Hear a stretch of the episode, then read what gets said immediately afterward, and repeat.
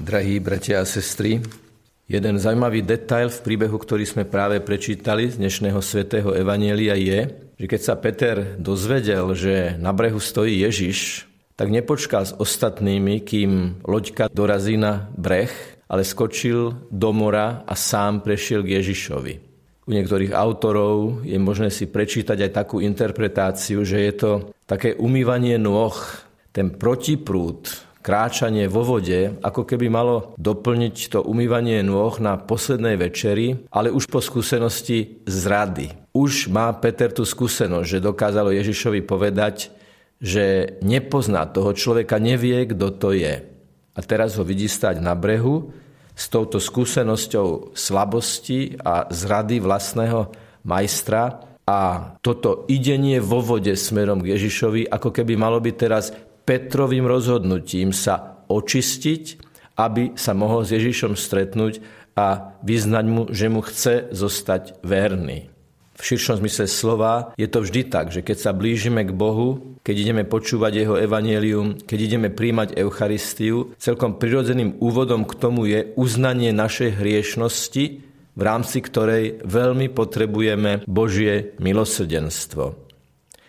A keďže dnes pokračujeme vo výklade svätej Omše a dnes sa máme zaoberať úkonom kajúcnosti, hneď potom ako kňaz pozdraví zhromaždenie veriacich, tak nám aj Peter dnes hovorí, áno, keď sa blížite k Ježišovi, keď idete príjmať jeho slovo, keď vám ide lámať chlieb, ako sa to dialo aj v dnešnom evanieliu, tak lutujte svoje hriechy. Potom ako kňaz pozdraví veriacich, môže niekoľkými slovami uviesť kontext Svetej Omše, môže povedať, za koho je obetovaná, môže nejakým spôsobom, ale vždy krátko, aby z toho nebola nejaká prvá kázeň, vždy krátko uviesť veriacich do situácie, v ktorej sa nachádzajú, ale vždy to vyústi potom aj do výzvy, aby lutovali svoje hriechy.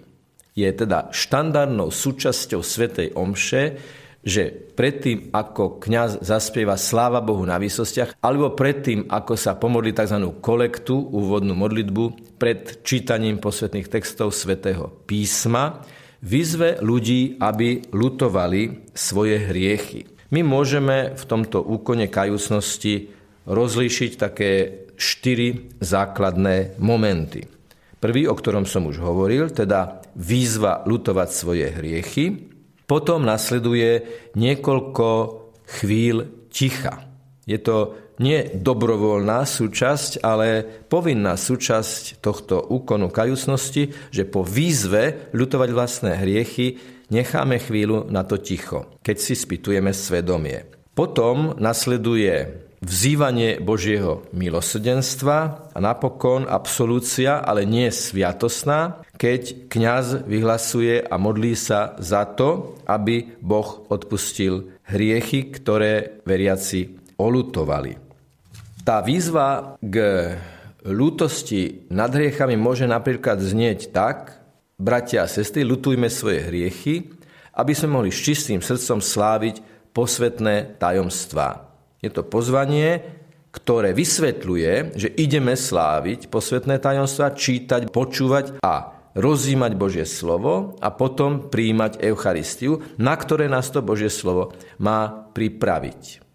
To ticho, ktoré nasleduje po tejto výzve, by nemalo byť vyplnené čakaním na to, kedy už to ticho skončí a kedy už to bude pokračovať. Máme takú tendenciu, že keď nastane ticho, sme nervózni, lebo sa v nás začína ozývať hlas svedomia. Tu sa učíme tomu, a je to súčasťou aj tej výzvy, spýtujme si svedomie, rekapitulujme posledné hodiny, posledné dni nášho života a ľutujme naše hriechy. No a potom je tu niekoľko možností, ako môže kňaz pokračovať. Jedna z možností je taká, že úvodná veta, ktorú hovorí kňaz a zakončí Pane zmiluj sa, Kriste zmiluj sa, Pane zmiluj sa, naznačuje Božie milosrdenstvo, Božiu lásku. Ak je to na Veľkú noc, na Vianoce, ak je to v pôste, v advente, tak tie úvodné vety sú vždy aktualizované aj na tú dobu, v ktorej sa hovoria a završí sa to vždy tým zvolaním, to prozbou Pane zmiluj sa, Kriste zmiluj sa, Pane zmiluj sa. je to jedna z kratších foriem tohto úkonu kajúcnosti. Najznámejšie a najpoužívanejšie a zda je to dlhé vyznanie tejto lútosti. Vyznávam všemohúcemu Bohu i vám, bratia a sestry, že som veľa zrešil myšlienkami, slovami, skutkami a zanedbávaním dobrého.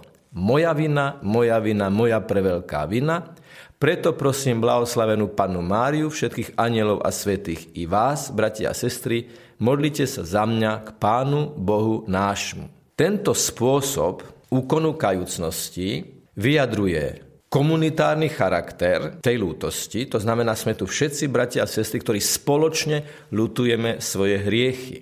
Toto je veľmi dôležité si uvedomiť, že toto, čo hovoríme, nie je niečo, na čo si môžeme zvyknúť. Je to veľmi silné gesto, keď pred Bohom všetci spolu, a teda aj pred sebou navzájom, vyznávame, že sme veľa zhrešili. Vyznávam všemovúcemu Bohu vo vedomí Božej prítomnosti i vám, bratia a sestry, vo vedomí toho, že som členom komunity veriacich, že spolu kráčame na ceste života, že som veľa zhrešil. To sú silné slova, že som veľa zhrešil. A teraz aj tá postupnosť. Myšlienkami, slovami a skutkami. To myšlienkami je veľmi hlboko zakorenené v Evangeliu vtedy, keď Ježiš presúva hodnotu morálnu hodnotu skutkov z externého do interného, z viditeľného do neviditeľného, že je možné spáchať hriech aj zlou myšlienkou, ktorú vnútorne nielen pripustím, ale ju aj príjmem a s ňou súhlasím. Vtedy, keď s ňou súhlasím, tak áno, vtedy to môže byť hriech. Veľmi dôležitým dodatkom je a zanedbávaním dobrého. My sa totiž nespovedáme len z toho, čo sme zlé urobili, ale čo sme dobré neurobili a urobiť sme mohli. Preto prosím blahoslavenú Máriu vždy pannu, tu sme dostali z kríža od Ježiša, hľa vaša matka, teda vám hriešným dávam za matku nepoškodene počatú moju prečistú matku, ktorá dokonale plnila celý svoj život plnením Božej vôle až na Golgotu, kde stála ako žena nádeje.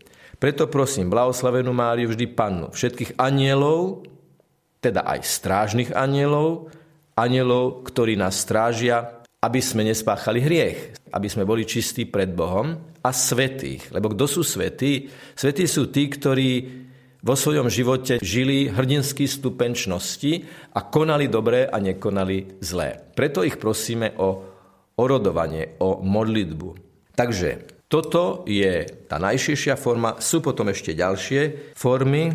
A síce taká menej známa je napríklad, keď na úvod Svetej Omše kňaz pokropí ľudí svetenou vodou, čo je pripomienkou krstu, čo je pripomienkou toho, že v krste nám bol zmytý dedičný hriech a ak sme boli pokrstení ako dospeli, tak aj osobný hriech. A že na začiatku Svetej Omše, pripomínajúci náš krst, kde sme dostali krstné biele rúcho so slovami, aby sme ho cez náš život preniesli nepoškodené. Keď na nás dopadajú tie kvapôčky, pomyselne, alebo aj naozaj, že to zacítime, je dobre sa na to nepozerať ako na nejaký zaujímavý úkon, ako divák, ale ako niekto, kto si týmto pripomína, veď ja som pokrstený človek a mojim krstom som naštepený na Ježiša Krista. Tak ako sa správam v myšlienkach, slovách, skutkoch, v konaní alebo nekonaní dobrého. No a napokon kňaz uzavrie, to je tá štvrtá časť toho úkonu kajúcnosti, nech sa nad nami zmiluje všemohúci Boh, nech nám hriechy odpustí a privede nás do života väčšného. Teda v tej istej logike. Nech sa nad nami zmiluje všemohúci Boh. Božia všemohúcnosť sa prejavuje v jeho vernej láske, vernom milosedenstve, keď nám odpúšťa naše hriechy. Nech sa nad nami zmiluje všemohúci Boh, nech nám hriechy odpustí a privede nás do života väčšného. Veľmi dôležité slova, pretože hriech je prekážkou na ceste do života väčšného. A keďže my chceme prísť do života väčšného, tak chceme žiť počesne, aby sme pri bráne Nebeského kráľovstva mali tú vstupenku lásky, ktorú máme žiť počas dní nášho pozemského života. No a napokon ešte jedno gesto. v prípade toho najširšieho úkonu kajúcnosti sa bijeme v prsia. Moja vina, moja vina, moja preveľká vina. Trojnásobné opakovanie moja vina, moja vina, moja preveľká vina je v biblickom mysle slova snaha po úplnom olutovaní hriechov. Keď sa niečo povie trikrát, je to vyjadrením toho, že to chcem urobiť úplne. Že to vyjadrujem v zmysle toho, že to chcem urobiť čo najlepšie, čo najdokonalejšie. Dotknúť sa hrude znamená dotknúť sa srdca. Samozrejme, že nás napadne mýtnik z Lukášovho evanelia, ktorý stojí vzadu v chráme a priznáva, na rozdiel od farizeja, pyšného, ktorý sa vlastne ani nemodlí, on pokorne priznáva, že je hriešnik, bije sa v prsia.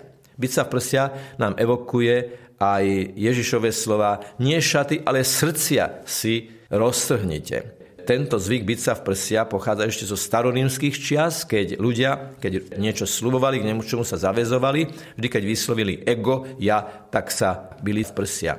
Srdce je sídlom vôle, je jadrom človeka a keď sa bijeme v prsia, tak uznávame, že tam v srdci, ako to aj Ježiš hovorí, že hriech pochádza nie z toho, čo prijímame jedlom, ale to, čo vychádza z hĺbky ľudského srdca. A tým bytím sa v prsia, ako keby sme chceli tú hĺbku nášho srdca otvoriť Božiemu svetlu, ľutujúc, že žiaľ mnohokrát sme to neurobili. Bratia a sestry, teda očistení po ľútosti nad riechami, teraz vstúpme do slávenia Svetej Omše. Nech je pochválený Pán Ježiš Kristus.